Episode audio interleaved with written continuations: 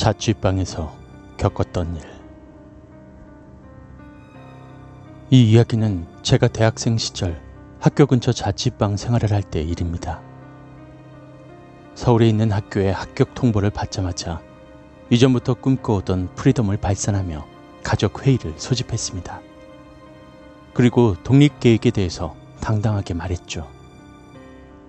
부모님은 얼굴에 그늘이 찌며 위험하다, 세상이 흉흉하다 등 저를 말리셨지만 엄격한 집안 규율 속에서 갑갑하게 살던 저의 의지를 꺾을 수는 없었습니다. 그렇게 같은 학교에 진학한 친구 두 명과 함께 학교에서 10분 거리에 있는 원룸을 구해 자유로운 대학의 생활을 누리기 시작했습니다. 미대를 다니다 보니 밤새 과제 작업을 하는 일이 다반사였기에 부모님 눈치 볼 일 없는 우리만의 작업실이 되어준 원룸은 야작하느라 집을 못 가는 동기들이 번호표를 뽑고 기다릴 정도로 만인의 공간이 되었습니다.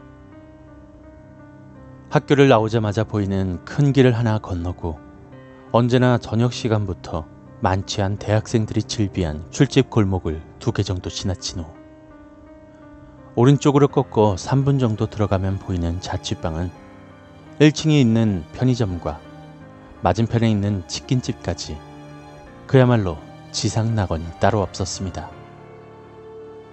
같은 층에는 201호에서 204호까지 총 4집이 마주보고 있는 구조였습니다. 저희는 202호로 2호에 사는 예쁜 새내기들로 불리며 예쁨을 받곤 했죠.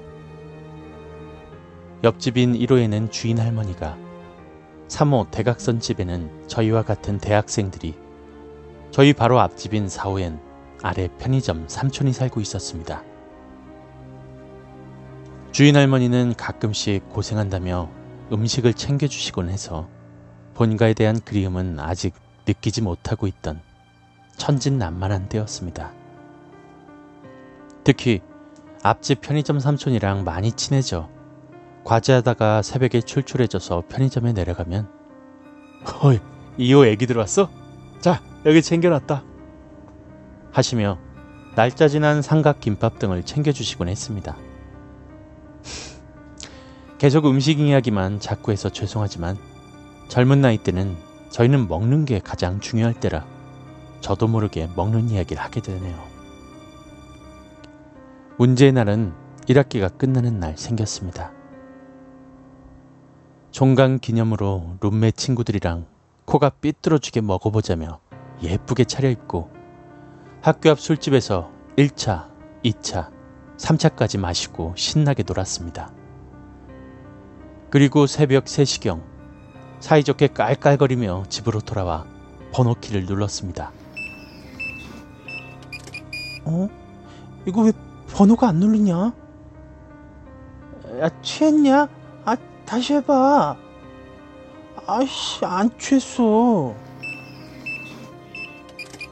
아, 나와봐.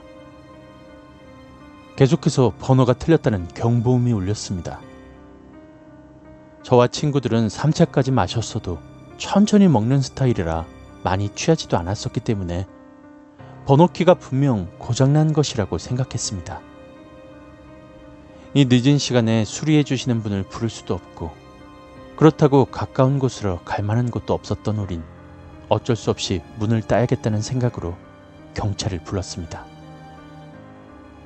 학생들, 이거 비쌀 텐데 부셔도 괜찮겠어? 어디 친구네 있다가 밝으면 고치지 그래. 어, 근처에 사는 친구들이 없어서요. 아깝지만 그냥 뜯어주세요. 이 시간에 죄송합니다. 그렇게 경찰 아저씨의 도움으로 집 안으로 들어간 우리는 경악을 금치 못했습니다. 작은 가구들은 다 쓰러져 있고 열려있는 냉장고 문에 음식들도 다 꺼내져 온 집안에 나뒹굴고 있었습니다. 하, 게다가 제가 가장 아끼는 맥북에는 맥주가 부어져 생명을 다하고 있었습니다. 아, 이게 뭐야? 도, 도둑 든 거 아니야? 어떡해. 저는 허겁지겁 방문을 벌컥 열고 들어갔습니다. 역시나 저희 물건들과 옷장에 옷도 다 꺼내져 있었습니다. 저희 비명소리를 들은 경찰 아저씨들은 가시려다 말고 다시 들어오셨습니다. 어? 이게 뭐야? 학생들, 뭐 없어진 거 없어? 저희는 난잡하게 물건들이 쏟아져 나와 있는 사이를 헤집으며 확인했습니다. 어? 어? 저희 속옷이 다 없어졌어요. 싹 다요. 우리 것도 다 없어졌는데? 저희의 옷장 속 속옷과 빨래 건조대에 있는 속옷들, 그리고 제 친구가 중요한 날만 메고 나가려고 알바에서 겨우 하나 장만한 비싼 가방들이 없어졌습니다. 경찰 아저씨는 혹시 누군가 아직 더 있을지도 모르니 건물 밖으로 나가 있으라며 저희를 내보내셨고 약간의 수색을 더 해보시곤 나오셨습니다. 소란스러운 소리에 주인 할머니와 3호 대학생들도 우르르 나왔습니다. 주인 할머니는 떨고 있는 저희를 다독이셨습니다. 아이고, 이게 무슨 일이요? 아유, 아유, 괜찮다, 괜찮아. 아이고.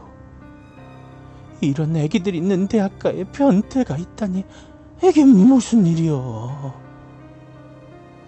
어수선한 상황에 편의점 삼촌도 편의점에서 놀라 뛰어나왔습니다. 와씨, 진짜 어떤 자식인지. 와, 진짜 잡히기만 해봐. 얘들아, 놀랐지? 아, 이거 마시면서 좀 진정해. 편의점 삼촌이 건네준 따뜻한 캔커피를 마시자 조금씩 진정이 되었습니다. 이런 갑작스럽고 무서운 상황에 마신 술은 이미 오래전에 다 깨고 잠도 오지 않았습니다. 경찰서에 가서 간단히 작성한 뒤 신고를 해놓은 우리는 바로 다음날 번호키를 다시 고쳐달았고 주인 할머니께 부탁해서 잠금 장치를 한 개 더 추가해 달았습니다.